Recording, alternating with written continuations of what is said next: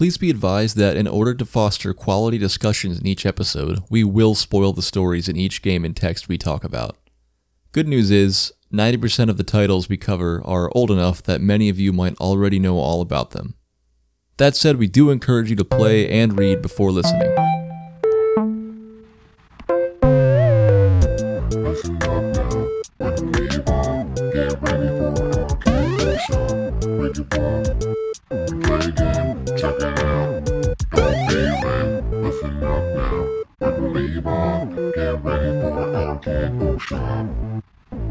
So, Caleb, when was the last time you read something contemporary that made a good, like, political point or like something uh, relevant to the times and it didn't come off cliche or dull or boring? Have you ever read anything like that recently, the last five, ten years? Oh, I'm sure I have. Not Stephen King's Elevation. That was very ham-fisted.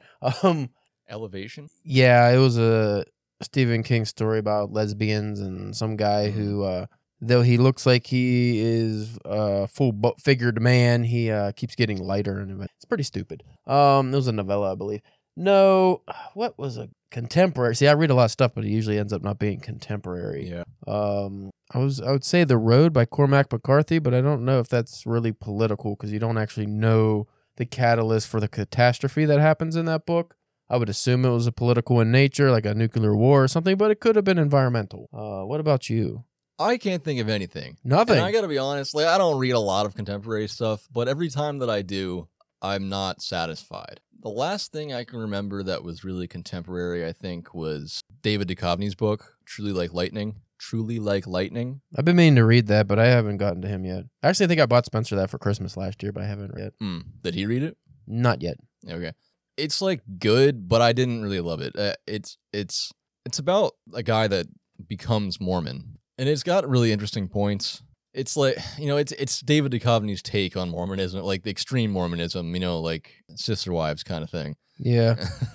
yeah. and it's and it gets really intense. It's like it's got a it's got a decent plot, uh, like uh, what's the word, like story arc. But I can't, I just can't read contemporary fiction by anybody and feel like it's like it comes off naturally. It always feels a little bit like they're writing an essay Being preached to almost, yeah. Mm-hmm.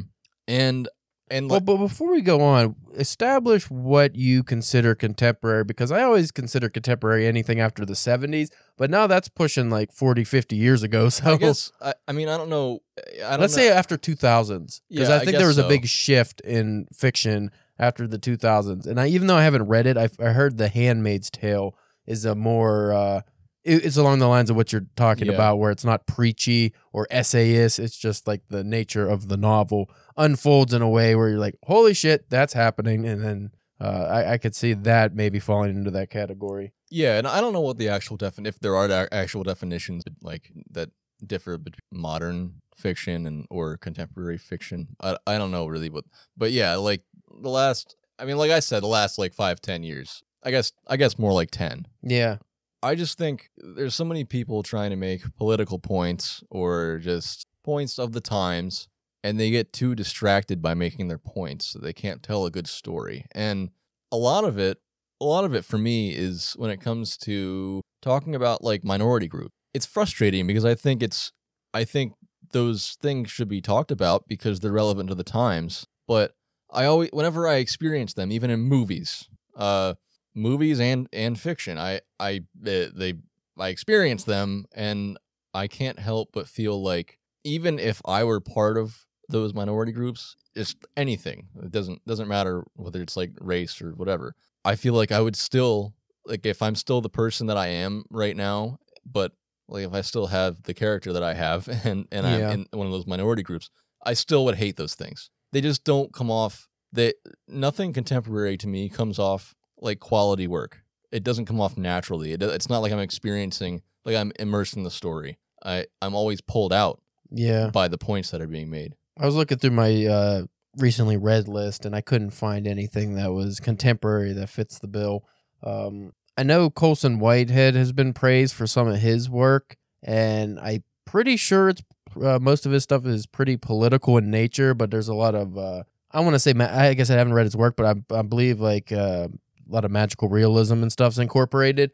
Even though he's a friend of mine, I would say maybe Nicholas Obregon's books count because he's one of the few contemporary writers I've read where I've really enjoyed his work. But I don't think they're it's too political. Like his first book, Blue Light Yokohama, I mean that's set in Japan, so that's kind of hard to, for us to judge. You know what would be the political merits of that. Mhm. Uh, but I mean, doesn't he by no means does he pander to his audience or tries to throw in diversity for diversity's sake or anything like that. It's about the story first. Why is the guy Japanese? Because he's a Japanese detective and it's set in Japan, and that's what you get.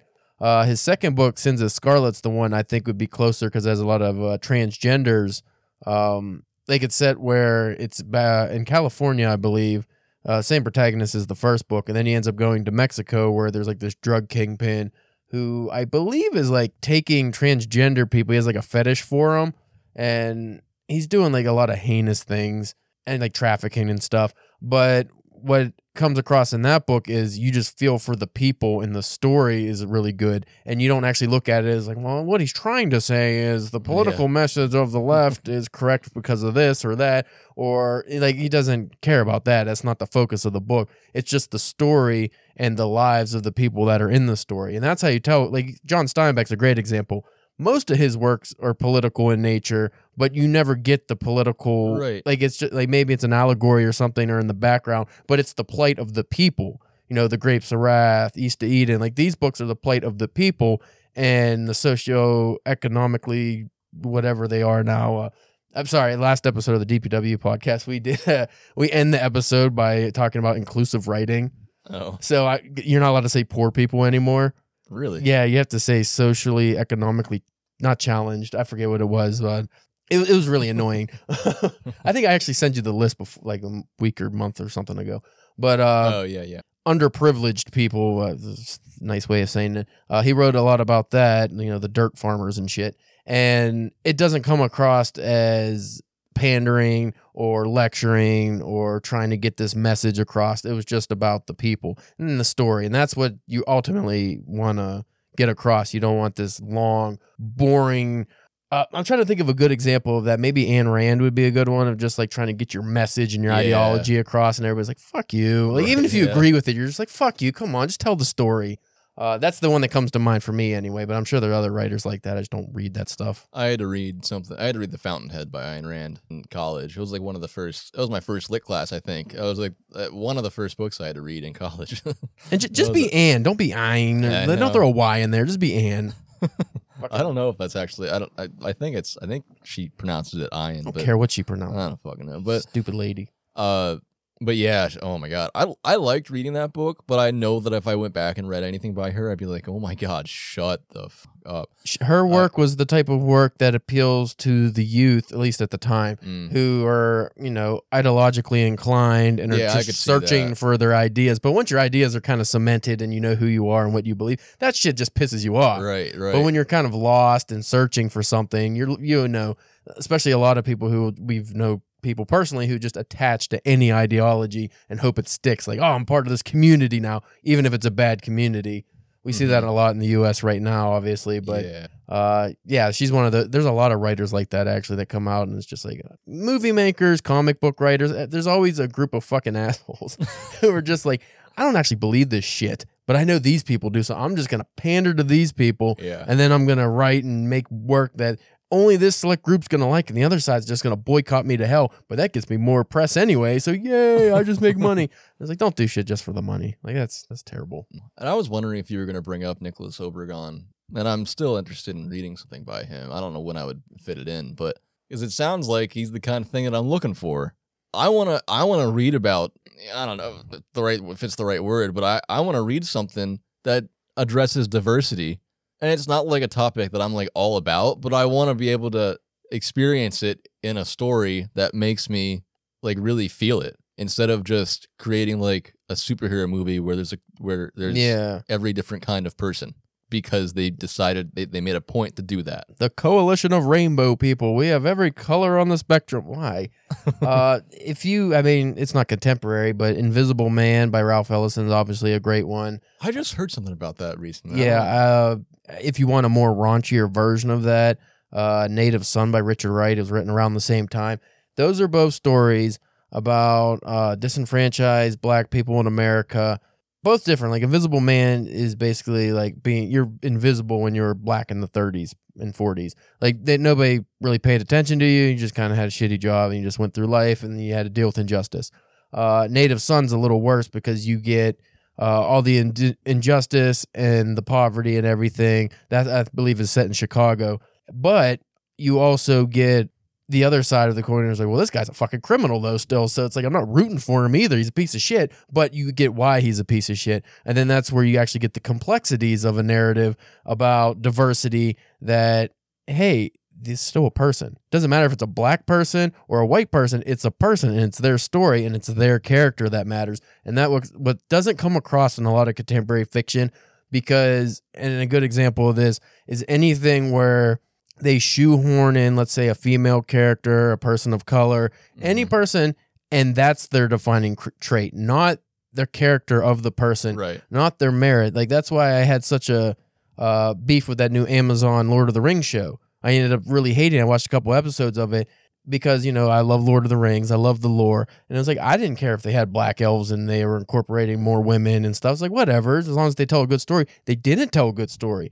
They had this fucking Galadriel turned into a warrior for no reason. They took away everything that was likable about her and just made her this headstrong idiot. Mm-hmm. and just it was like this is not the character. Why are you doing this? Because you had to have girl power. She had to be a girl boss and save the day, uh, even though she just caused all her own problems. So it's like, why are we doing this stupid shit? Like she Yeah. called, she created Sauron basically in that show from when I was watching. I was like, okay, never mind. I'm not about this at all. but it's just like that's a bad way of doing it. Like you can show the plight of somebody without making that their whole identity. That the the key to a good story is you can relate or feel some kind of empathy towards the characters, but you don't feel like, oh, this character is better or worse just because of, you know, whatever trait they have, whether they're gay or their race or any the religion, because that's another one that funny enough has like been swept to the wayside. Because for a while there, like especially right after 9-11, a lot of fiction and stuff was dealing with anti-Muslim sentiments. And then it was like all this religious ideology came back into fashion where it's like, oh, if you ain't a Christian, you're a bad Muslim and all that dumb shit. But now it's like, if you're just religious, people shit on you. Yeah. It's like you can't even be religious anymore without people just like, and then like somehow they're morally better than you. And it's like, why? Why do we do that dumb shit? That that's a digression. We don't need to go into that, but right. I uh, will say I feel like there is a bit of a uh, rise in in people choosing to be spiritual or religious or you know something in that realm. I feel like there like there there is a sect of our community that's beginning to do that, and it's more it's more accepted than it used to be. I, feel more broad spectrum spirituality than straight organized I would- religion, which I yeah, agree with. agree. Like that's great. Yeah. That's way better in my opinion because Or- organized religion gets cultish. You know. Yeah, or or I think the new thing is, and I, I mean this is probably becoming more common, but not that it's new of the last five years or so. It's probably been going on forever, but I think it's becoming more common that people are going to places like churches that practice in organized religion, but don't necessarily follow all of the. Eh, eh, they don't necessarily follow the that that church or that religion specifically. It's just like this is my way of this is my way of getting like practicing spirituality, even though I'm not like specific. I'm not like considering myself part of this community. Yeah, so you can, you know, consider yourself even a Catholic maybe, but you don't hate gay people. You're not telling people Yeah. they can or cannot get abortion. Like you're not strict on, you know, the deep parts of the Bible that people like to cherry pick. You just are like, "Hey, I like the message of being good to my neighbor and right. right. you know, just living a moral life and stuff like that." And I, I have seen a lot more of that, which is good. Uh because one thing, I mean, we don't have to go too deep into religion or anything, but it does actually go into the book we're reading. Mm. But what I I do always like like what I liked about religion was the sense of community people get. I feel that's sorely lacking, especially now where you don't people don't even talk to their neighbors hardly. So it's like I think that is needed. Maybe not you know religion specifically. It's shifted. Like people just find their groups now. Unfortunately, it's more nefarious ways. Like now they find their community, quote unquote, in uh, political sides, which seems to be the big one. And it's like, oh, you're a liberal, you're a Republican, you even more specifically, you're a Trump Trumper, you're a I don't even know what the fucking extreme left is called anymore now, but uh, you know, you get into these groups and then it's like I have to hate them because they're the other. Now you're going back into religious extremism. It's just your new religion has become politics, Right. an ideology of uh, social standing versus spiritual, and I just don't like any of that stuff. Yeah. Me It's like just be nice to people. Whatever Yep. happened to just being fucking nice to people? Yeah. Why can't we do that? We can. We can. We can. I do. I personally, except for in traffic, I've been getting bad. the, I uh, fucking old people, they drive so slow. Just drive fast, drive the speed limit. Even I'm fine with the speed limit. I don't even want to get anything. I. I, it's, it's getting, it seems to be getting worse. When we get the arcade bookshop Patreon, eventually we'll have special episodes where it's just Bryce and Caleb bitch, and then it'll just a whole episode about us bitching about things unrelated to books and games. Yeah. Well, it'll be special episodes you pay for to hear us complain. Yeah. I thought about doing that with DPW. I didn't have enough listener base that would pay, but that would be fun. Just like, hey, we're just gonna bitch all episode. Give us a dollar and you can hear it. I think that the author of our book today, we could argue whether or not any of this is deliberate. I do, I do think a lot of it probably is, but just like any writer, there's speculation around whether or not this is like like the the points that are made that are you know that scholars have drawn from the text, or whether they're actually making those points, or whether it's just conclusions that readers have made over time. But it seems that this is a case where it's a uh, it's an example of quality writing where you're drawn into the story. You don't necessarily need to acknowledge that there are these there are any like political points being made, any like metaphors for you know grand cultural whatever. It's a it's a great story no matter what, but I think it's a it's a good case where you can where if it is deliberate, there's so many different points, themes, and you know stuff that's ingrained in the story without ruining it, without making that the fo- the focal point of the writing, without making it essay-ish. Um, Well, what Bram Stoker was able to do is he was able to write a cool story where the setting and the characters stand out on their own merit, but you understand the time period. mhm. So whether you're reading it when this was written or now, you understand, oh, women were this class of citizen at this time, and it just comes across without him mentioning it. You just understand via, Right. via their actions. Uh, religion had this impact on the world at this time, and I don't know if you got this, Bryce, but this was one of the first, if not the first, techno thriller. Techno. Yeah, not not not that kind of techno. It is the first, at least in my reading, uh, especially horror. It's definitely a techno horror uh, where they use science and Mm, at the yeah. time modern gadgets to solve their problems. They had gramophones. They used typewriters. They had you know Well, rifles. Caleb, today I have with me, Oh no!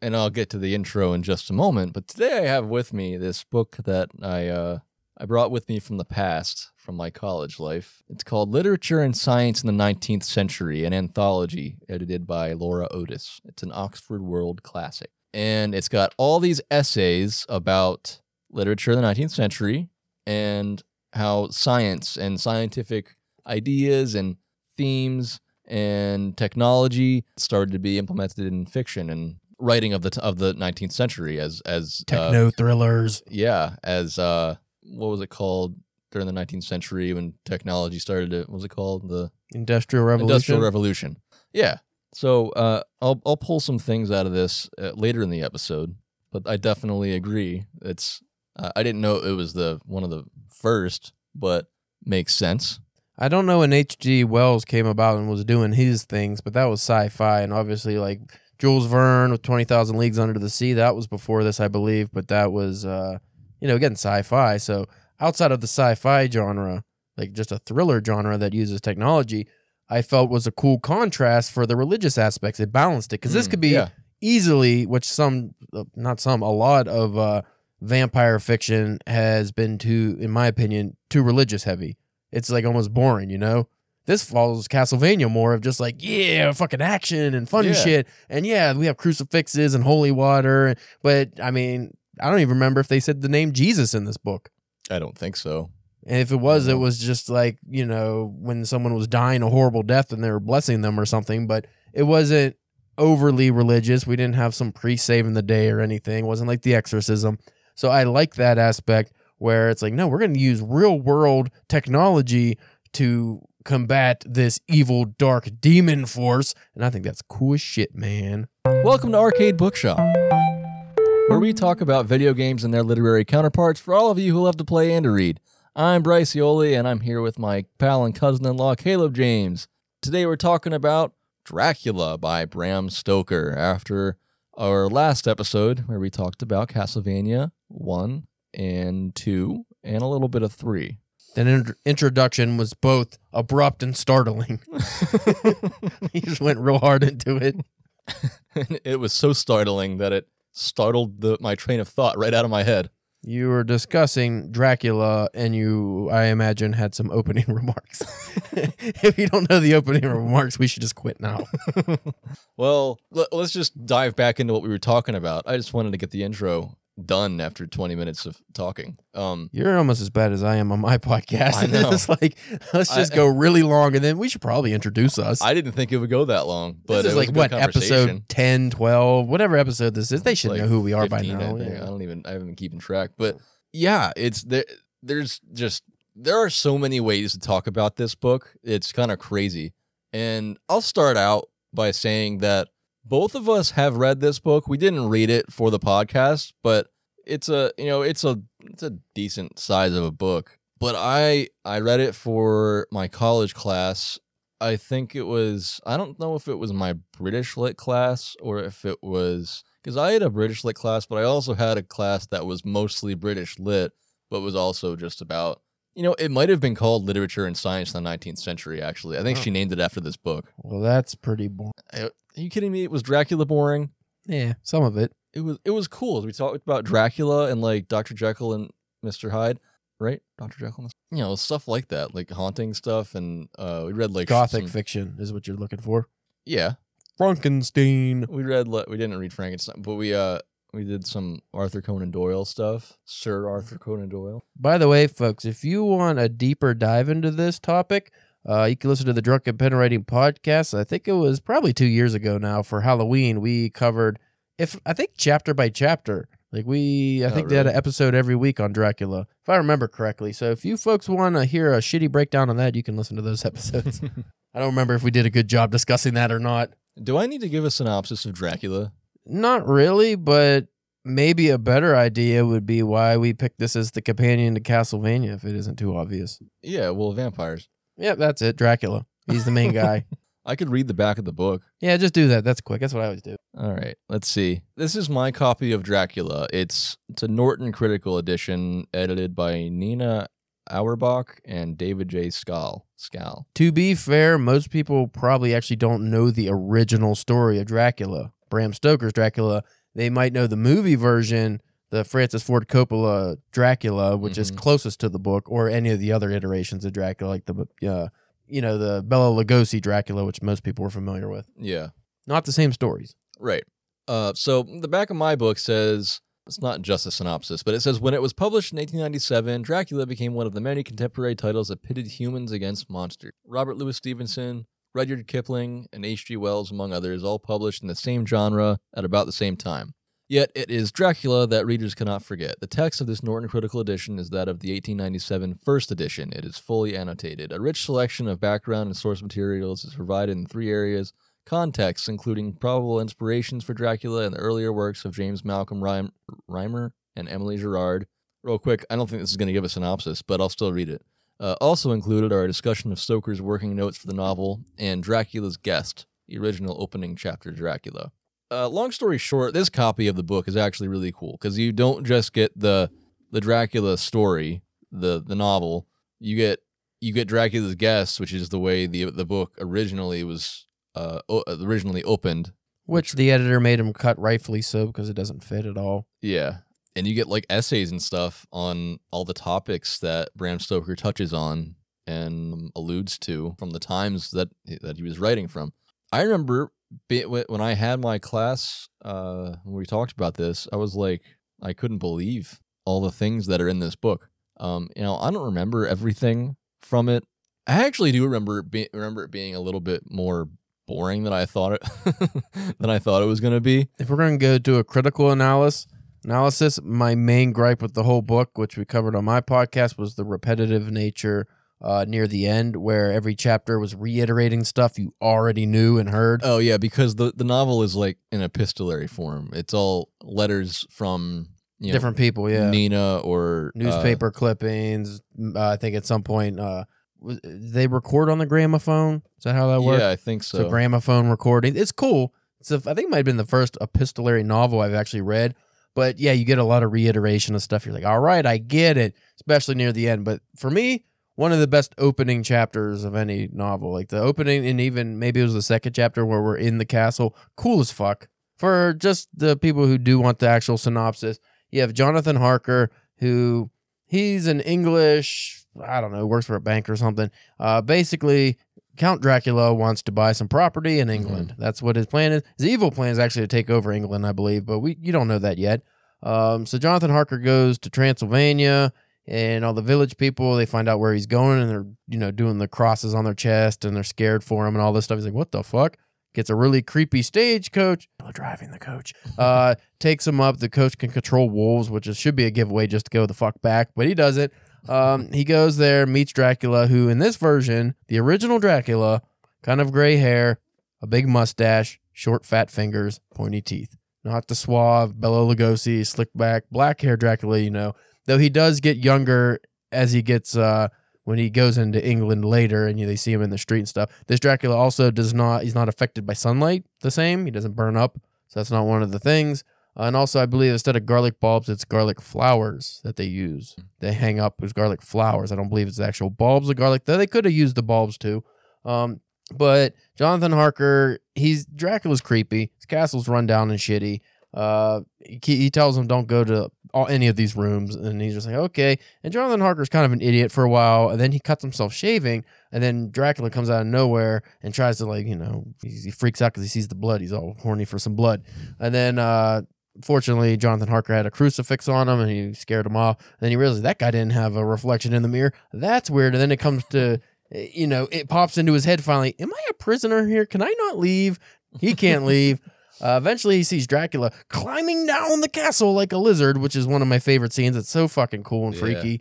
Uh, the be- like the beginning of this was my favorite. As it draws on, it gets a little boring, and then Mhm. it has cool gothic elements and ethereal atmospheres and stuff. But it does have some stuff. It's like I don't care. Like the mainly the techno stuff, the science shit. I didn't care about. Um, speed things up. He there's three scary vampire ladies that try to suck his blood in the place and eat him. Uh, Dracula comes in, throws a baby at them, and they eat the baby. Horrific. Uh, eventually, Jonathan Harker just jumps out the castle into the river. He ends up in Romania where he's sick. Mina Harker, his sweetheart from England, uh, flies out there.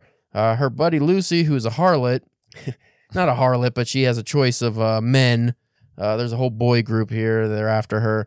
Uh, she picks one named Arthur. Uh, there's also Quincy Morris, the Texan, which Bram Stoker did not know how to write a Texan. Like he didn't never met an American, clearly. Yeah. uh, but he he was one of the guys, and then uh, Doctor Stewart, or is it Seward? Doctor Seward. He worked at the Institution for the Mentally Insane, where we have the famous Renfield. It's actually not that big of a deal in this book.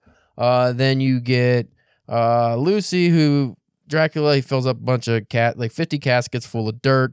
He gets on a boat, ships himself to England. Uh, the he eats everyone on the boat basically. Um, and then he starts feeding on Lucy, and I think she becomes the Bloofer lady, which is cool. Like they got these newspaper clippings of this creepy lady that kids are finding in the cemetery because you know kids just wander cemeteries at night. Uh, and she's sucking their blood. Uh, she ends up dying. A series of unfortunate events happen. Lots of blood transfusions, which at the time was new and the new technology like four guys in a row just giving you blood transfusions does not work. There has to be blood type. Like you can't just Yeah. give blood transfusions. But that, back then you could apparently. Um, and then another, you know, really to shorten things up, they uh, Lucy dies. Mina gets uh, sick, but they do some fancy magic and hypnotize her. And since Dracula made her drink his blood, he could see out of her eyes. And there's like a telekinesis thing. So they know where Dracula's going. They fucking go hop a pl- uh, back to his castle, not a plane, a boat, I guess, or whatever. Train. I think it's a series of train adventures, actually. Uh, so they go to Transylvania. Uh, oh, I completely forgot the coolest character, Van Helsing. Dr. Van Helsing comes in to help with uh, Lucy and Mina, and he's crazy as shit, but he loves killing vampires, apparently. Um, Mina Harker's also an actual girl boss in this. Is she's the one that figures a lot of things out and is actually smart, and the guys are fucking dunderheads. And it's very interesting to see how that's written from this time period that they would have her be the cool one. But that actually goes into the modern horror trope of you know the chaste, pristine uh, virgin, quote unquote, is you know always the one who lives in horror movies. You know, Mm-hmm. like that's the cliche is the the sex addicted teenage youths are the ones that always get killed by Jason and Freddy and all this stuff. But it's always the good girl that lasts. Well, that's how you know Lucy was always with all these guys, so she ends up uh, getting killed. But Mina, who is a good girl, ends up li- living. But they go back and uh, Van Helsing he kills the vampire ladies. Dracula gets killed. Quincy Morris dies, and everybody lives happily ever after. The end.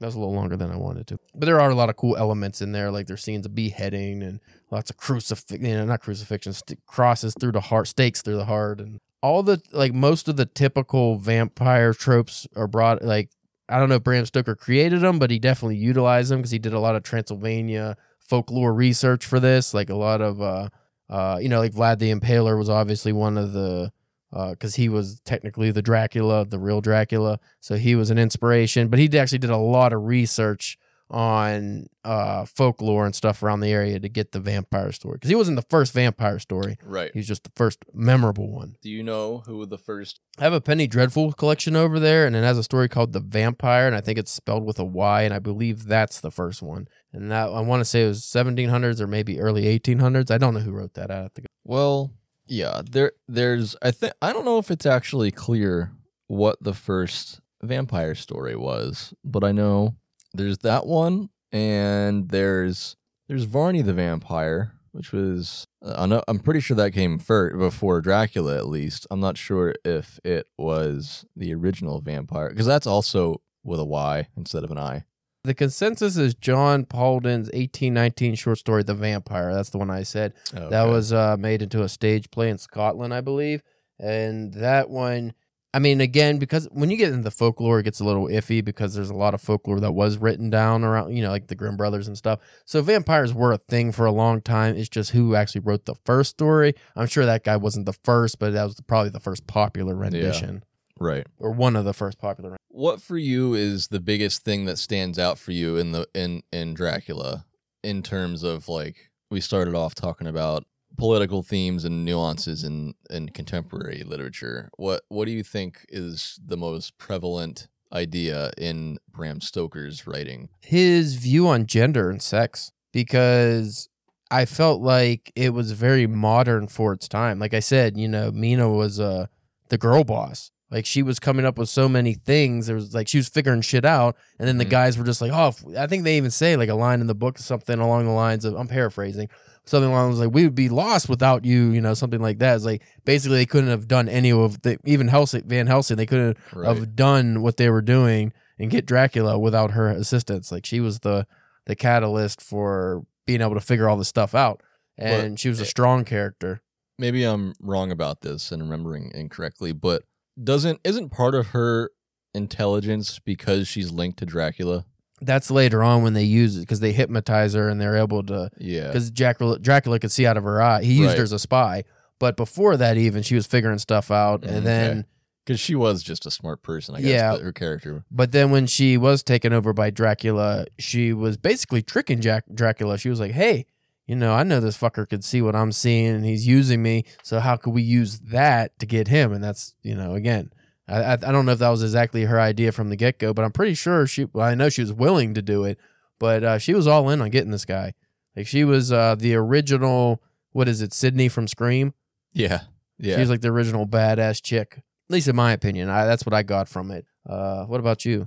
I think I tend to look at when I read literature, I tend to look at it from a broader view, I guess. I definitely pick up on the the gender stuff a little bit, but it's not my first instinct, especially when I'm reading this, just like enjoying the story for the most part. I, I look at the events and stuff more than the characters, I guess, which is kind mm. of the opposite of the point of literature. But but I think it's both in my critical edition and in my literature and science, the 19th century book. They talk a lot about what was going on in terms of like British culture and like the actual British Empire at the time. hmm and what something like Dracula represents, what a creature like that represents as a threat to the empire and the community when they're trying to grow and the, and it's like a it's like a parasite to the endeavors of the country.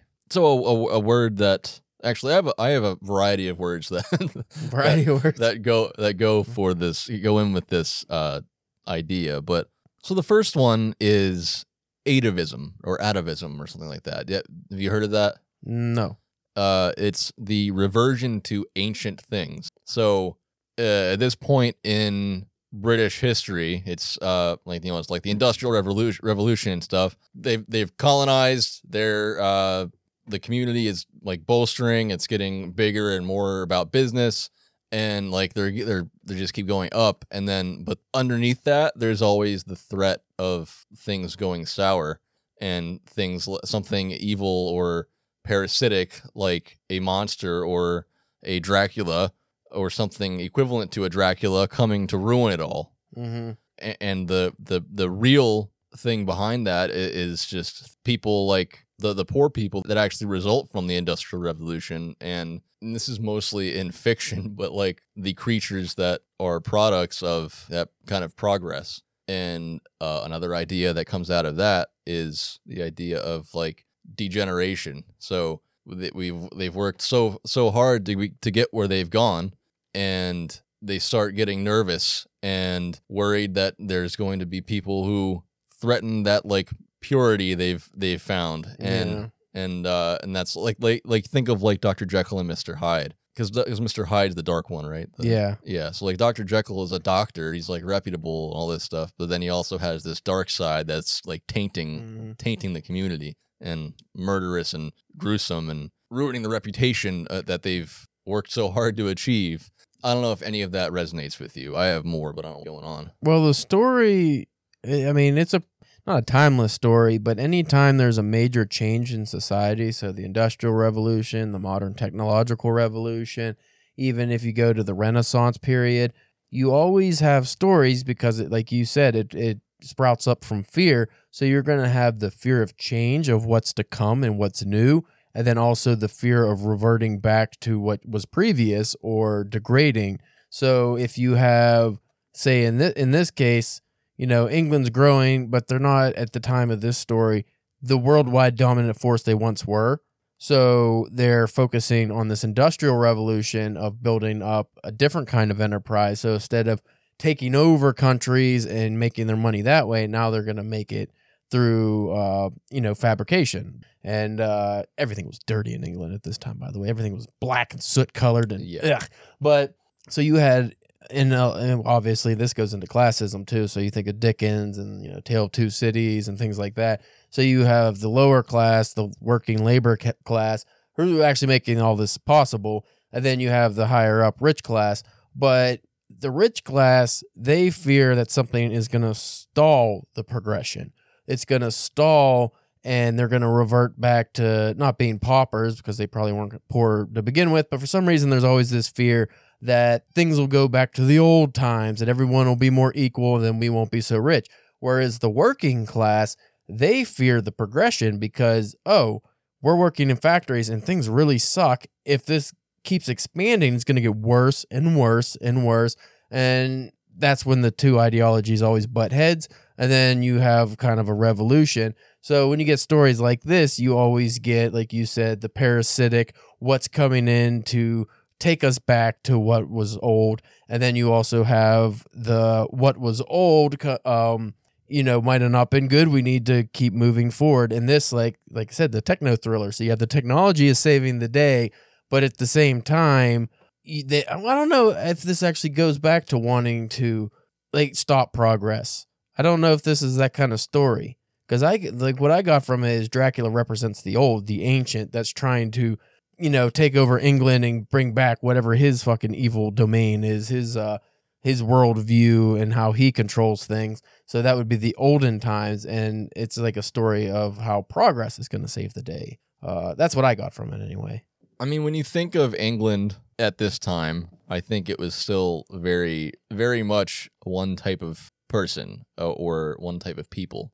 I mean, you know, like economics aside, but eventually, like because of the Industrial Revolution, I think. I mean, I I don't know history very well, but I I'm I'm pretty sure that around this time was when England started to become more of their more of like how the U.S. is like a uh, uh, melting pot. Like Yeah, they started to get more of a variety in their culture and their their uh, which they also fought against. right. Well, so it's people, like, some people fought against. so that's what I see the whole Dracula thing being. uh, You like, do because- get a, a undertone of like saving the purity of the race. For in this instance, it's the yeah, English. exactly. Yeah. You know, we say we got to save. You know, Mother England. It's got to stay the same. We can't have these outside forces. Right. And like I I see that because like the parts in the middle of the book or towards the end probably uh, I, I can't remember exactly where it is, but when Dracula leaves the castle and goes to London and he and he starts messing with the, the women and stuff like that.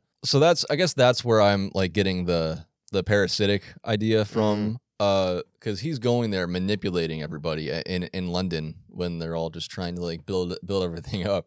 And this is where I like that the writing is so focused on the story more than anything else, because that's the way write it. that's the way fiction should be. Mhm. Because you don't necessarily have to pick up on that, but it's cool if you can if you do, because it's there and there's evidence. There's evidence that it is there that it might may have been deliberate. I don't know if he's ever spoken on it or anything, but then you can also think about how, uh, like in terms of like the generation, how Mina uh, had to get all the the transfusions and everything.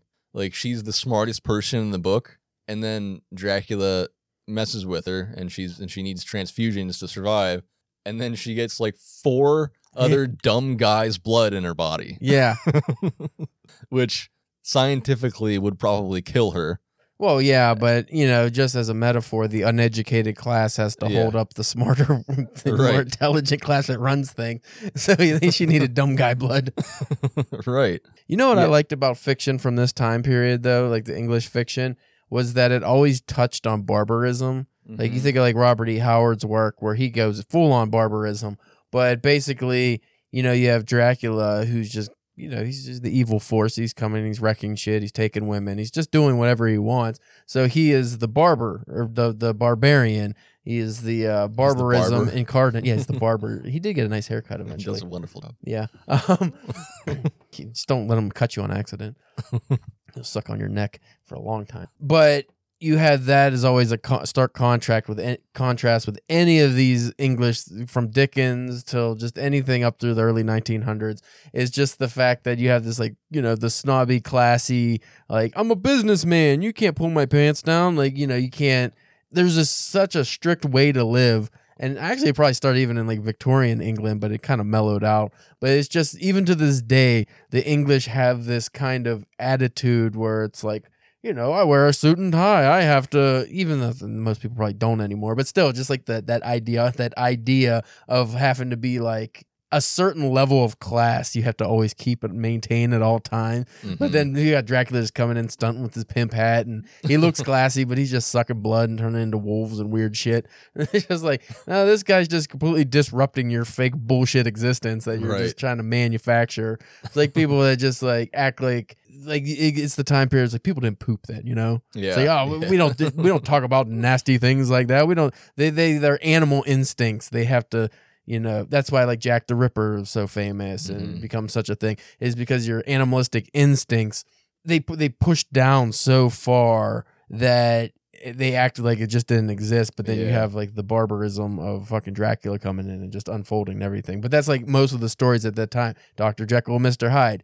He's a doctor. He's sophisticated. He's smart. He does everything the way you're supposed to. But then Mr. Hyde's a crass, dirty asshole. And it's like, I love those stories. Like, they're great that they just, uh, I don't know. They just always capture my imagination because I just always picture these snooty people and then somebody just comes Yeah. and pies them in the face, you know? Except for a pie's an axe. Like, or a dirty, dirty vampire. Uh, wonderful. Yeah, and uh, from there, I guess we could. I don't know if you want to, but we could talk about sexuality and gender uh, more if you wanted to. I because I know, like, I know there's actually an essay in my critical edition about feminism. Hmm. Well, so one of the main themes of this book, or which we still use in horror to this day, uh, the aversion to lust and perversion. I didn't mean to rhyme there. Uh, so lust and perversion, uh, and it, obviously in this time it's like very minimal. It's not overtly sexual or anything, but you know, you think of your Friday the Thirteenth, it's always really raunchy. But back then, it was done in a classier way. But the the, the themes of that is like Dracula represents the perversion of man, and you know, man's l- nature. Uh, how man fights against his baser, like I had discussed earlier, his basic animalistic nature. And Dracula, he is one who just does whatever he wants and seduces women and feeds on women literally. Uh, he represents that perversion that we, as a uh, sophisticated society, uh, civilized society, have overcome supposedly, but it's always there under just underneath the skin. Is this I need to do some bad shit? That even goes back to like the you know the, all the classic biblical stories like Adam and Eve and everything like that because there is a lot of religious overtones in this. Though, like I said before, I love how it's not overtly in your face, but yeah, you get a lot of those uh, sexualized natures and how that's it's bad. Okay, bad stuff. You shouldn't be doing that. Okay. Uh, Um, have you ever heard of? I didn't want to go too far away from the sexuality thing, right? But have you ever heard of the term physiognomy or physio? yeah, it's a word I always read and never could say out loud. Okay. Um, that was something that struck me like super. I don't want to say racist, but it, I mean, in, in some terms, it is. It, it's definitely like uh proven to be incorrect, like scientifically disproven. Um, but Well, like women having smaller brains and stuff. just people in general, like the the shape. I think physiognomy specifically is the shape of someone's skull determining their personality and the shape of their face, the look of their face, and everything. You know, th- this part in particular, uh, I I think it more addresses the idea of like Dracula, I guess, as a monster that represents something larger in the community or, or in the The in the patriarchy. Yeah. uh like the I'm reading from the literature and science in the 19th century book. And this is stuff that I underlined when I was reading it for college, but so the, this this paragraph says if we examine a number of criminals, we shall find that they exhibit numerous anomalies in the face, skeleton, and various psychic and sensitive functions, so that they strongly resemble primitive races. it was these anomalies that first drew my father's attention. I'm not sure who's what they're talking about, but drew my father's attention to the close relationship between the criminal and the savage, and made him suspect that criminal tendencies are of atavistic origin. There's still people who believe that nonsense too. Yeah, I know. It's uh, I mean, there's a a subsect of science that because you said like about racism, where they thought Africans were actually stupider, you know, just less intelligent because of how their face shape was, and Mhm. like you know, I don't know if they tried to compare them to cavemen or whatever, but. Uh, and I want to say maybe some uh, like Mongolian sects and stuff like that. It's like, oh, because they look this way, they're obviously inferior beings. They're stupid. it's like it's just like doesn't make any sense. Usually, it's just because they're you know live in a village or a tribe and they're just not educated to modern you know levels. But that doesn't mean they're stupid by any means. That doesn't mean they're less intelligent or incapable of learning. But that's the way that they viewed those people, and you still have like white supremacists and stuff that think that way. right. And I think it goes into like how you were talking about the culture being like pretending that pretending that our basic Animal bar- instincts. bar- yeah, our animal uh, animal instinct kind of thing, like those things, pretending those things aren't there. It's kind of like that fear of the other thing that was prevalent this time also. And I, I think this I wish I had read actually reread this and or Mhm. had the time to do that. But just I mean thinking back on it, it's that you can think of when Dracula is it back it, when he's in London or even when you're looking at the different characters that are like pursuing uh Lucy or whatever, uh, you know, and the people that that gave blood to Mina, the those guys, because one of those guys was the that was his name Quent Quentin, Quentin Morris. the Texan. Yeah. yeah, he's a foreigner for because he's an, you know he's an American in London. You know the whole the whole face shape thing, the the the uncom- discomfort with uh, of people who look different and who you, you are unpredictable. Uh, you don't see them very often because Quincy Morris, not Quincy. I was yeah, I, was, I got Uh, Quentin on the brain because of the I sound. th- yeah, exact Uh, same thing. I was like, what? That, that's not right. uh, I was gonna say Percy. and I was like, um, that's not Harry Potter. I hope I Uh, didn't say Quentin at the beginning when I gave my synopsis, but I think I did. Whatever. Quincy's a stupid name anyway. it's definitely not a Texas I was name. gonna say, but you know the whole it, it it goes into the whole with the whole like being uncomfortable being around people that you aren't familiar with, people who aren't high class, pretending to be high class. And there's more that goes into the to describing these types of people as monsters. Jesus.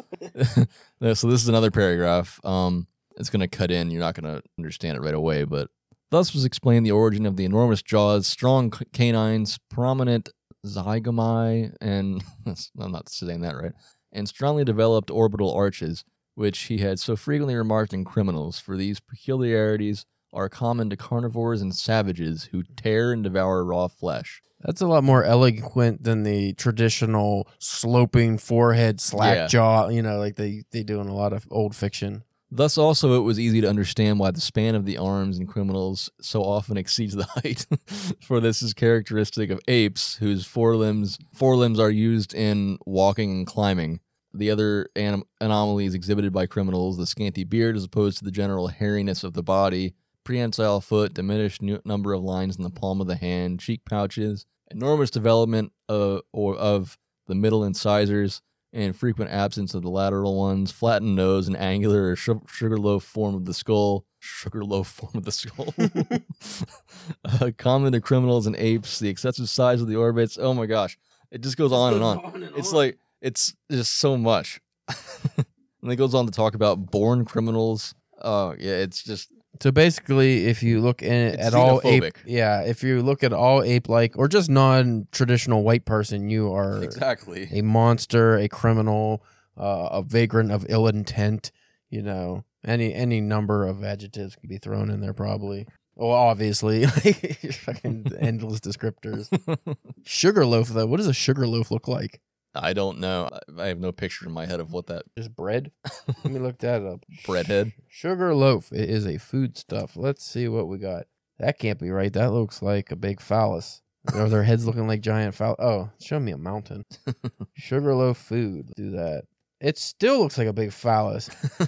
Here's the uh, the less wiener like looking one. Is a traditional. So their head. Yeah, I Oh, guess so, a, like a when people say your head comes to a point or something like that. yeah, almost like a cone head. That's what a sugar loaf apparently was. Ugh, that's so weird. I would have never say. thought that was a food. That looks like one of those incense things, like the, Yeah. not the sticks, but the, the cones. yeah. yeah. A sugar loaf. I kind of want a sugar loaf now. I wonder how you make it. Too late. Anyway, we were talking about sexuality for a minute. I don't know if you care about that anymore. But I mean, if you had some, I don't have much to discuss on. okay, uh, there was an essay. Bram Stoker might have been gay. It- talk about that. I, forgot about that. Let's hear. I don't know why. I just, I there's one thing in my very vague research uh, that stuck in my brain was that apparently Bram, Bram Stoker might have been gay. What's the evidence? I don't know. Maybe he had letters to a lover or something, but they always said everyone was gay back then. Mhm. Like anytime, I don't know if that's like a modern thing we're throwing on old writers, but even going back to let's say like Moby Dick, apparently man snuggling was a thing that was popular a long time ago. Maybe because there wasn't heat. Like you know, if you just go to bed with your buddy, like you're just like I don't know if they're actually holding each other, but like you know, very close to another man, and it's fine. It's just body heat and just like different aspects that we would consider gay now or homo erotic behavior back then might have you know like maybe kissing a man to say hello or something i don't know if that's an example but may, that would be something that like oh that wasn't weird back then you know how it used to be you dress boys in pink it was fine that wasn't considered gay and then it's you know blue was the gay color then it switched but Hmm. where am i going oh uh so basically, uh, I don't know what the evidence that Bram Stoker was gay, but they said he was, and a lot of guys back then, especially writers, wrote very gay uh, letters to their friends, but they weren't actually gay. They just sounded like "I love you" and "I miss you," and you know, just things that were like that sounds kind of gay, like that's your lover, but that doesn't mean they were actually lovers. So I don't know if Bram Stoker was a gay man. I don't know what evidence. Uh, I don't know if you looked up any evidence. But Well, I, not specifically. Um, I know he worked at um a theater. I, I think while he was writing this, so that doesn't help his cause. But then does that mean Shakespeare was a gay man? I feel like I've heard something about that. Maybe not though. I They don't even know if Shakespeare was real, but they're gonna say he's a gay man. Oh, that's probably a good Anyone point. who I works don't in know. theater is gay, so I mean, it, it checks out. Oh, this just straight up says Stoker himself was a closeted gay man who pined for affection from both both his friends, mentors, and possible lovers, Oscar Wilde and Walt Whitman. Whitman was Wait. gay too. That's a Our- uh, my that's time is that's from Salon. what was wait? When was Walt Whitman? When when was Walt Whitman around? During Bram Stoker's life. It was the same time. Yeah, Yeah. I guess it was. It was like the 1812 version of uh, Leaves of Grass. That, Yeah. that is like the original. That's Uh, weird. I, I for some reason I was thinking Walt Whitman was older than that, like from a different time. Yeah, but I actually read that. I think he got, I think he got inspiration from watching the women who, the, like the the actresses at the theater. Yeah. Um, I think he was inspired. He, he got inspiration from the way they acted about certain things, for the way the way the women started acting, like when they were affected by Dracula, hmm like their rage and stuff. Because I, I, I think I think they like got screwed over with bad roles all the time, Uh huh. and they would just they would do them because they had to, and then they just like get like super like monstrously pissed. And I think he used that as see that, that's where it's like it- it's like he talks about a lot of like very progressive points, but there's also a degree where the progressiveness back then is a little bit different because it was Very dated. uh, yeah, it's like still kind of new, and he's like being progressive, but nowadays it would you'd be like A bigot. yeah, Or like like, like racist or misogynistic or just any of the. yeah, yeah. I guess he's just like like he took their rage and made them sound, uh, use that for the characters, turned into monsters from Dracula. Nice. Can I read some of these article headlines because they're pretty hilarious? Yeah, Here's Mediums. The Queer Life of Bram Stoker. Uh, that's basic. Here's Salon. The Queer Horror of Dracula. Tumblr. I like this one. It's my favorite. So just how gay was Bram Stoker? Not that there's anything wrong with that. Reddit is just straight up that Bram Stoker, author of Dracula, was a closeted homosexual. Um, Project Muse, a wild desire took me. Wild as an Oscar Wilde. The homoerotic history of Dracula. Ooh, this is a good one. Film days, queer coding in Bram Stoker's Dracula. So, and these are all about 2021 to 2022. These articles came out, so Mhm. there must have been a gay Bram Stoker renaissance. So people just want him to be super gay at some and this point. is where it just pisses me off because like I'm fine with him being gay. I don't care. That's great. but somehow that makes Dracula better. Yeah, That, Like, that makes the story of you're Dracula so- the history of because I don't think he wanted that to come out. Well, yeah, that's the thing. If he was a closeted gay yeah, man, he did not want that to be part of the book. Yeah, so all the stuff that is making Dracula awesome now, and people are digging and finding in Dracula about you know pro queerness and all this stuff, it wasn't supposed to be there because obviously a closeted gay man's not going to put that in there and out himself. So Yeah, you're just reading into it, and it's not there. It's not meant to be there. yeah, it's just frustrating. It's uh, and that's where I That's no better than saying, you know, finding out an author said some racist shit. So you go through their work and try to find any instance that will prove they're racist, even if it's not there. Like you just, oh, they got to be racist because they believe this, even though it's a character. Again, these are fictional characters, not the author. None of these are the author. They Mhm. might share the author's opinions, but usually, especially in the case of Dracula, not. yeah So I, I hate when people do that. It's really irritating because I always think like, what if I have a story come out and I have a racist character and they're gonna think I'm racist because the character is racist? That's stupid. yeah, and I'm sure everyone could argue, and they probably do that that like he would have liked to be able to be open about it Yeah. and maybe he's being subtle in a way that he knew wouldn't wouldn't immediately come out uh as like but if he was obsessed with Oscar Wilde, Oscar Wilde was arrested for being, you know, yeah what did that's they call that back then? Not delinquency, degeneracy or probably yeah 'cause that was the word I- perversion or something, yeah. but basically just being gay. You got arrested for being gay. yeah but he was not shy about who he was. So it's not like Bram Stoker didn't have. Oh shit! It's not. Bryce got a drinking problem over there. He just dumped beer all over him. but it's not like uh, Bram Stoker didn't have a model for how to behave if you wanted to be out or as out as you could be at that time without being lynched. But still, it's just like I don't think people need to be diving so deep into the work and try to like pull stuff that's not there. yeah And I didn't read any of these articles. Maybe they make very good, valid points. Maybe I'm wrong, and Bram Stoker hit a bunch of gay stuff in there. I just didn't get it personally. Yeah, I didn't. I mean, the only thing you could say is t- uh, you could talk about did Dracula. I don't remember. Did Dracula bite Jonathan? No, I don't think it so. was the, the succubi that did that. I, I, women. I didn't think anyone bit Jonathan, did they? I'm always confused because so in Dracula, the original universe, you do not become a vampire when you get bit. You only become a vampire when you suck the blood of a vampire, right? Or you die from being sucked upon too much. I think so. So you could be bit and just like lose blood, but be, be still be okay. It's not like you know Yeah, because Mina ended up being well. She only started turning. she started turning towards the end, But I uh, so this is where I'm like I I'm mixing up. but it was almost like she was possessed because once Right. Dracula died, she went back to normal. right, and this is where I'm mixing up the movie and the book a little bit. and I'm not sure where I'm like. Well, I know Lucy was growing teeth near the end, and then she Yeah. obviously died and came back as a vampire. So I Right. don't know if it's like So- an infection. It's never explained. But I remember that uh Mina didn't. I remember in the movie that Mina didn't. She like got feverish, but she didn't start changing in any way until she because she did drink some of his blood, right? yeah, he made he her like drink cut it. his cut his body or whatever and put her head to it. Gross. Yeah, yeah, I know that's different. I'm pretty sure that he didn't bite Jonathan. I think he was attracted to his blood, and then he got, you know, you, you said earlier, he got like shoved away by the crucifix and everything. And uh, later on, Jonathan ended up going into that room where the succubi were, the three uh, Mhm. vampire women. I think that's where he did get bitten. And uh, Then he threw that baby. Dracula threw a baby in them. yeah, I don't remember that, but I, th- I mean, yeah, he threw a baby in there, and then they went for the baby, and I was like, and he's like, "Get out of here, bitches!" And I was like, "Whoa, Yeah. Dracula, you're harsh, dude." but I don't remember what happens to Jonathan after that. He jumps out of a window and lands in a river, and goes gets real sick, and goes into some hospital in Romania. Oh, he goes to a hospital. I don't know how they recovered his journal. I guess it was just on him. So I don't remember how he gets. I, I feel terrible not remembering half of the story and doing the podcast about it. But uh, I don't remember. I'm almost certain he they bit him. I don't remember how he recovered from that, unless it was just He's a in case. the hospital. yeah, but you can't just recover by going to the hospital from. Did Van vampirism. Helsing visit him? Maybe.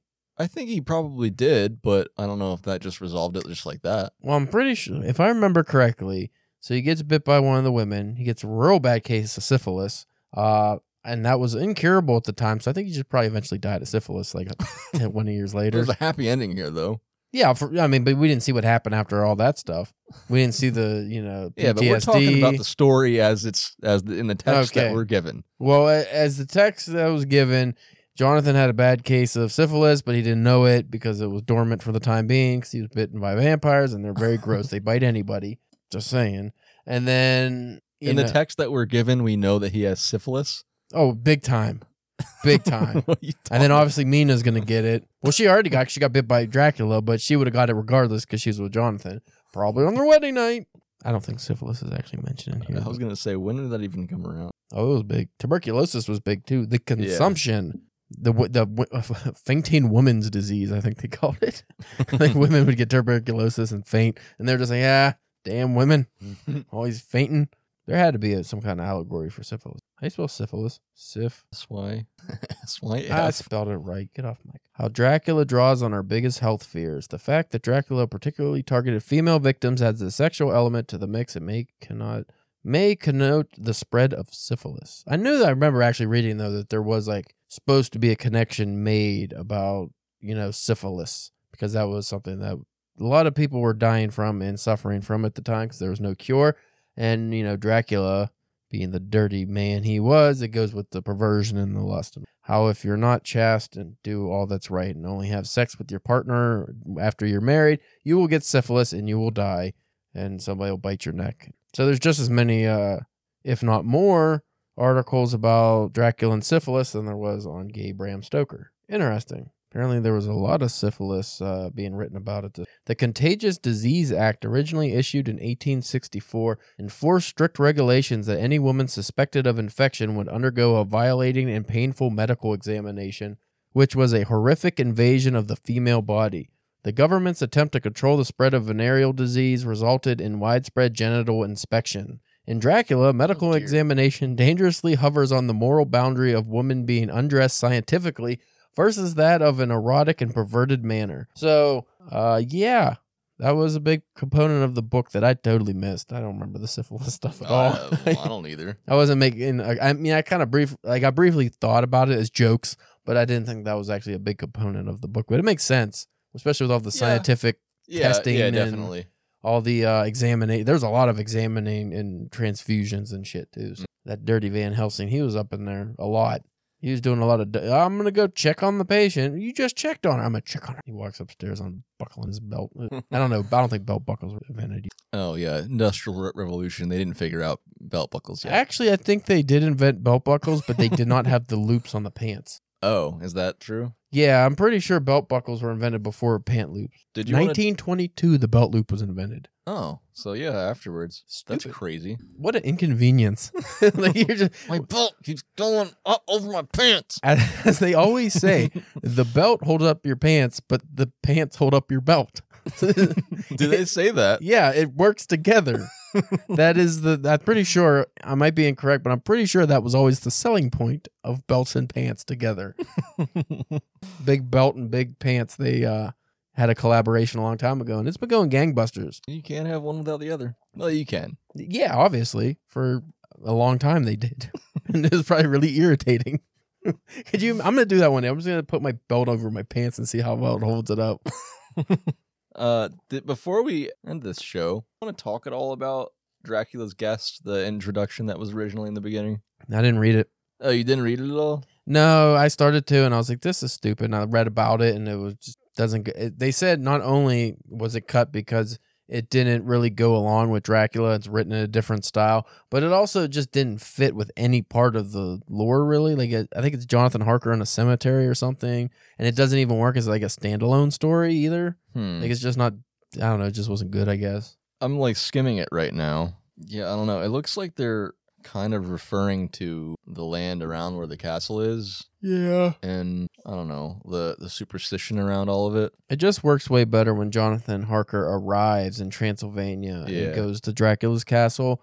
Uh, that's a lot better than him wandering around for endless amount of time beforehand. Yeah. Like, Well, why is he in a cemetery? It doesn't make Mm. sense. It does sort of remind me of the segue between uh Castlevania 1 and 2. Yeah, like the that little bit of information you get like from the from the manual or whatever. I don't know. In my in my skimming just now, it's what it sounded like, but I didn't read it, so I Oh, could just be pulling that out of my ass. probably. Yeah. Well, how about we end the episode on a better note? Our likes and dislikes of the book and our official rating. yeah? Um, I gave I gave this a solid four out of five. I I like this. I thought you were gonna say four out of ten. No, I liked it when I read it. It was definitely and honestly reading getting to read Dracula in a college course was pretty fucking awesome. I do get held back by the the boring letters. yeah. right? Like because it's an epistolary novel. And like You know, we didn't So- actually discuss this. I'm pretty sure I discussed it when I covered this book, but I was always very interested in, I would say, fiction before 1920. It was usually very established who was telling the story or how the story came to be. So in this case, you get the story through letters. Like it had to be realistic. Mhm. Frankenstein, there were letters and stuff. Like there always had to be some kind of way the story is getting to the reader. Oh, hey, yeah, I am yeah. the narrator and I am telling you the story. Or oh, I found a document and here's the story. Yeah, like these letters are all they're all being read by Jonathan Hart. Like the letters Yeah. and the the gramophone recordings of Van Helsing and stuff. They're like being everything's being interpreted through Jonathan Harker, right? Yeah, so you have to know as the reader uh, who is writing these letters or who is telling the story, and even to a degree, sometimes who is receiving the story. So modern fiction, we don't worry about that. And I always like catch myself like, wait, if people read the story, are they gonna wonder who the fuck's telling the story? Yeah. Because there's no narrator really. It's just me as the author writing a story. I don't think about it. But then I was like, well, wait, calm down. Most people do this now. But it always Yeah. throws me off because I'm like, they're gonna think I'm a phony because they don't know who's telling the story. How did the story came to be like come to be? But it does help with the immersion when you know like where It who's does. telling the story. But it's hard to do that now, I think, without it sounding kind of hokey or using one of these devices that have been done a million times. I know, is you don't want to be like gimmicky, but you also you also don't want to be like we were talking about earlier. You don't want to be one of those people who's writing things like everybody else is Yeah. in a way that's that ends up being ultimately not very interesting. But then you see what happens like with the movie genre where the found footage movies, like, oh, that this movie exists because we found footage and then it got so oversaturated. It's Yeah. just stupid. Exactly. And it sucked. You could do the same thing with epistolary or any other form of writing. It's just very hard to get a nice, unique tale told under your belt without sounding like everyone else. Yeah. if you were trying to use one of these methods, or you could just have the unreliable narrative. I mean, we don't have to go into all that stuff, but it's just I always think that was very like interesting how old timey books. It was like classic lit. It is very established who is telling you the story and how the story came to be. You know what you should do? You should do something that nobody else has ever done before when you're writing and uh, make it more interesting. I was actually thinking about that earlier today. It was like, how could I create a new genre? that seems a little lofty, but maybe just telling a story that hasn't been told in a certain way. How? How? Well, everything's been told. Yeah. Even books that like I, I'm pretty sure there's whole novels written in text form now. You know what I worry about that I, I, I feel like we shouldn't even go into, but I'm gonna do it because I already started talking. What? The the paranoid in me says that. So I've always heard this whole thing about how everything is a remake, and there's like a YouTube series called Everything's a Remake, Uh-huh. and uh, everybody says that every story has been told by Shakespeare already. True.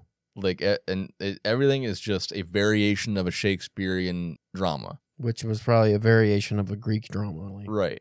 So that that's implying that everything has already been done. So and better. not not that yeah, not that anyone's like giving up or anything, but what if they keep telling us? What if the propaganda is that is Big that- lit. Big lit. Big lit. is that everything is a remix, but in reality, that's just giving us the mindset that everything is a remix. When in reality, there are there are topics and methods of writing that we just d- decide subconsciously not even to explore because we think that everything has already been done. I mean, all you have to do is read the work of David Foster Wallace, Alan Moore, um, Danielewski, who did House of Leaves. Those just those three guys right there. You read their work, you see, oh, there's still things being written, or in the case of uh, David Foster Wallace, he's he's deceased, but you know, things are still being written or have been written recently that are completely different from anything that's existed. So you can still do it. Like House of Leaves, especially. I never before that. I never read a book like that. That's true. Never heard of you know seen a story like that. You can say maybe it's garbage or it's annoying, but it's different, which is very important. Alan Moore, like I said, he he does a lot of in all his fiction anyway. Uh, I think it's all written in different ways, and granted, he's doing a lot of remixing himself on for James Joyce and probably Shakespeare, but he at least puts his own unique twist on it. But you could do your own thing. You could do something different. You know who I go with? I have to always forget this guy's name. But a, a writer I recently, I think last year or a year before, picked up some of his books was Paul Jameson. He has a book called Life of Maggot I read, and it's written in a post-apocalyptic medieval style with a lot of Celtic fairy tale or fairy style fiction. And I'd never read anything like that before. And he has another book, which actually it came out before. Uh, I think it's called Belljar or Nightjar. I think it's called Nightjar.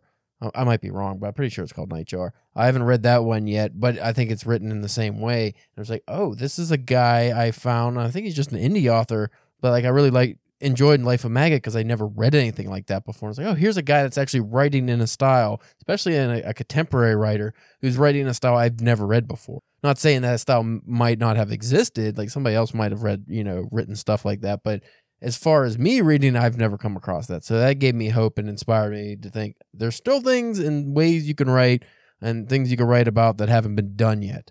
Uh, you just have to really dig deep and, you know, mainly if you just find your own unique author's voice, that usually helps because nobody's going to write like you if you're honest with yourself because you're the only you, Right. unless you got a twin, a genetic twin. What do you think Bram Stoker does uniquely that nobody else does? I mean, it's hard to say because there's so many imitators after him. But Right. if you just go Or up at to the when, time, yeah, yeah. at the time, atmosphere, I would say.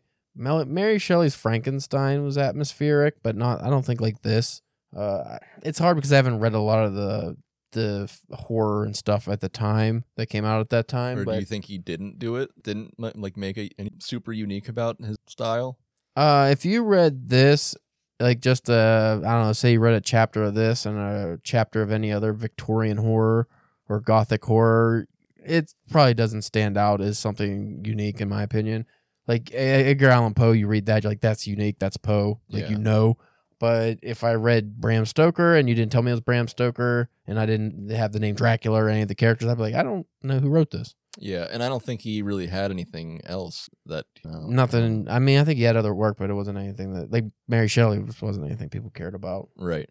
a lot of the writers of that era were writing like the other writers of that era. It was more about the style, which is why you had a lot of people uh, come along and do away with the flowery prose and the very strict way of writing. Like we talked about the epistolary and who's telling the story. We had a lot. of The postmodern movement basically is like, hey, I'm gonna tell a story however the fuck I want. I'm gonna be a you know Bill Faulkner and just have stream of consciousness upon stream of consciousness.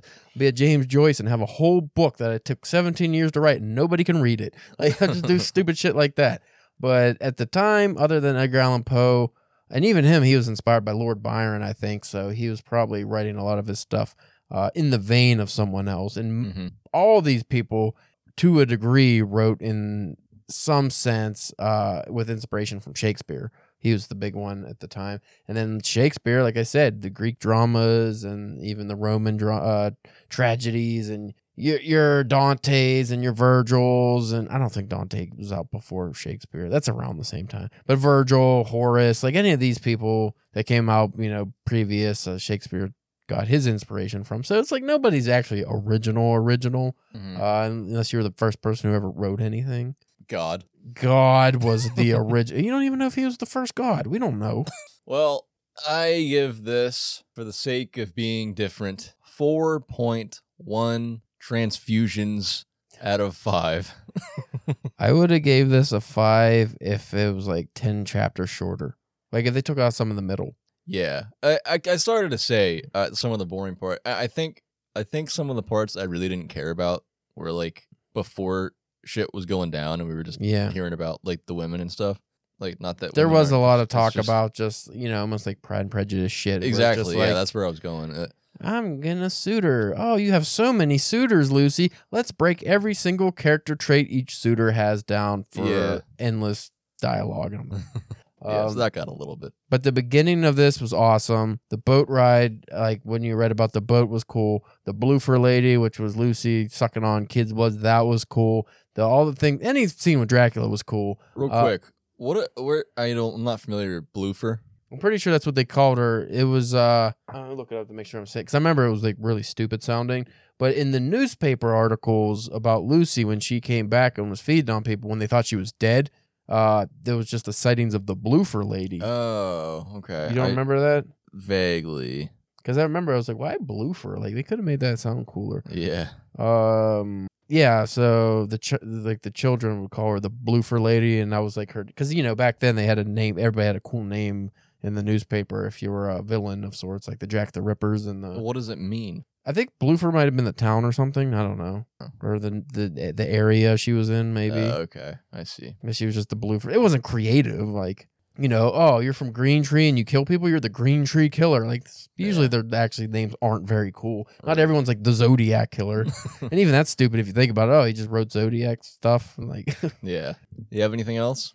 I like Dracula, and I think people should read it. But I, I, I do have one addition. Yep. This book would have been a lot cooler if the Contra guys were in it with machine guns. that would have made it fucking awesome. like at the end, they just blow Dracula away with a fucking rocket launcher. You know, fucking Van Helsing throws away his stupid stakes and his little wafer crackers and just pulls out a BFG and just blasts the motherfucker. Like, yeah! I would have got fucking pumped for that. You've been waiting to say that the entire episode, haven't you? Actually, I forgot about that, but that's a good callback to the. You gotta have a callback to Castlevania episode. Well, okay. Uh, That's gonna be my how I'm gonna solve anything that comes on any episode. We like any problem in the episode is like, oh man, we played Sonic for some reason, and the goddamn yeah, Contra, Contra would have fixed Sonic's ass. would have blasted that Eggman. Uh, what'd you like better, the book or the game? I ooh, that's a good question. Mm, I like the book better because it didn't piss me off so much. The game was fun.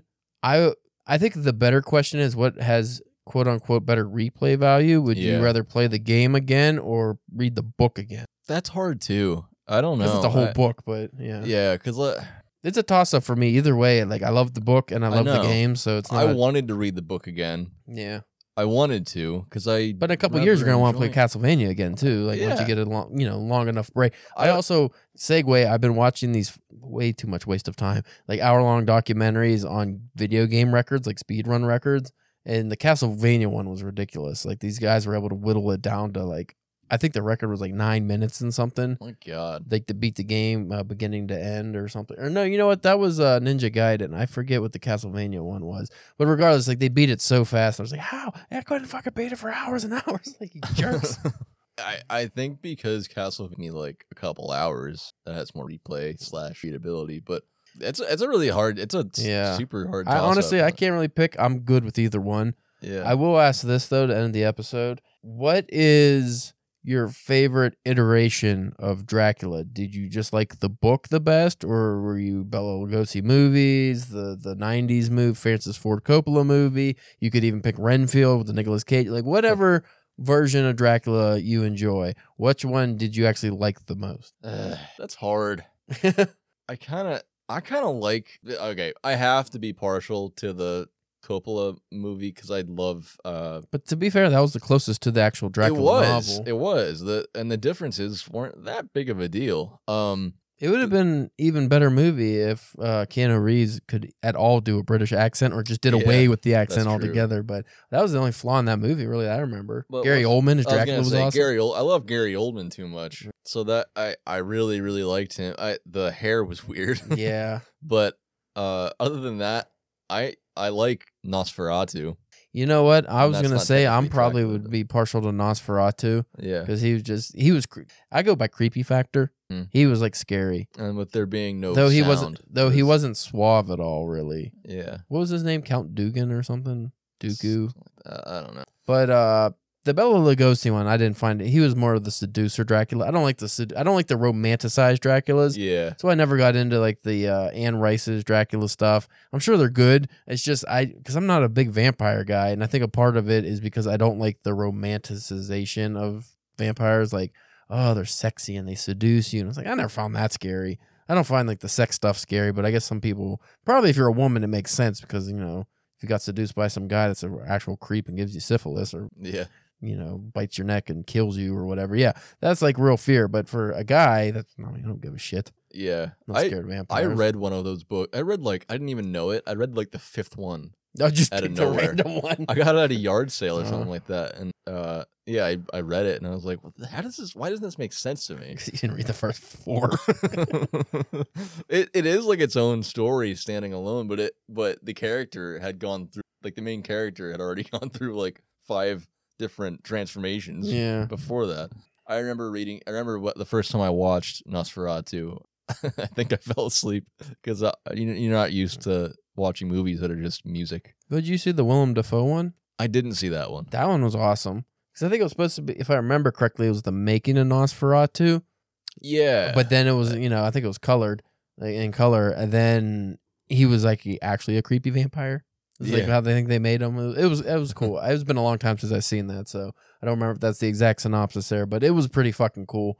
And he does Willem Dafoe just does a great anything, so Mhm. he was he's creepy. I think they were doing another one of those or something oh really? with Willem Dafoe, if I remember correctly. I have to look that up. Well, this has been a long episode of Arcade Bookshop, and we're happy that y'all are still listening. If you are, I thought it was a fun one. Apparently next year that Nosferatu is coming out. And Willem Really? Dafoe, he's not reprising his role. It's the uh, the Bill Shaw Shar, Skarsgård. Uh, he's gonna be Nosferatu, but Well, Willem. Dafoe is gonna play one of the professors or something. So that's cool. I like when they do that. Yeah. Well, everybody. So if if you hung on, thank you so much. This is fun for us. I hope it's fun for you guys. I hope you're reading and playing along like we hoped everybody would. Look out for look out. Watch our Instagram. Uh, as we're recording this, It's only a- September right now. Yeah, it's September right now. We're recording ahead of time, and we up we, we make decisions on the fly. Uh, just look out, watch, watch for us as things uh, as time goes on and we grow and everything. Try to rate us and review us. I hear that helps a lot with helping us grow. Yeah, uh, be sure to follow or subscribe wherever you get your podcasts and share it with your friends. Yeah, our Instagram is at arcade underscore bookshop. If I didn't mention that already, uh, reading, reading and playing schedule is in the show notes and on our on our Instagram. And if you have any game and books book recommendations, you can DM us on Instagram or shoot us a message at arcadebookshop at gmail.com. We would love to hear your suggestions. I don't know what kind of merch we have today in January since it's September, but right now, Got uh, stickers. right now in September, we got new stickers, guys. Pretty sweet too. and they're good. They're not. They're they're nice. They're not just those those papery ones that just tear in half. By January, you might even have like hoodies and hats and stuff. Who Yeah, knows? that'll be pretty cool. That's my dream. I hope people want to purchase those things. maybe like underpants and thongs Oh, that would be That's my wonderful. dream. I just want arcade bookshop up and down, inside and out. everywhere. Arcade bookshop tampons shaped like a video game. I'll joystick. use them. yeah, I bet you will. All right, thanks for listening, everybody. Uh, let's not forget Caleb and his life outside of our little podcast here. Well, assuming my podcast is still up and running, I don't see why it wouldn't. It's been up for years and years and years and years and years. Uh, you can check out the Drunken Pen Writing podcast at DPW Podcast on Instagram, Twitter, X, or whatever the fuck it's called in January now. Um, Facebook and YouTube. And you could check out my website, calebjamesk.com. By this time, I've been published in the New Yorker, the Dublin Review, the Paris Review. I'm just thinking big. January, New Year, maybe I've been published in all these. I finally got a lot of acceptances. I hope. You got four or five months. Yeah. Or by the time this episode airs, I have been published in nothing else and I'm in it. But either way, you can check out stuff out at my website. Don't have merch, but I probably should get merch. Maybe when this drops, we'll too. For I don't know. I'm not very uh ambitious on because it's work. I don't want to do all the work. But And back money. to you, Bryce. All right. Thank you, everybody, for listening again. This is Arcade Bookshop. I'm Bryce Yoli, and uh, across from me is Caleb James. Please do yourself a favor and stick a controller in one hand and your book in the other.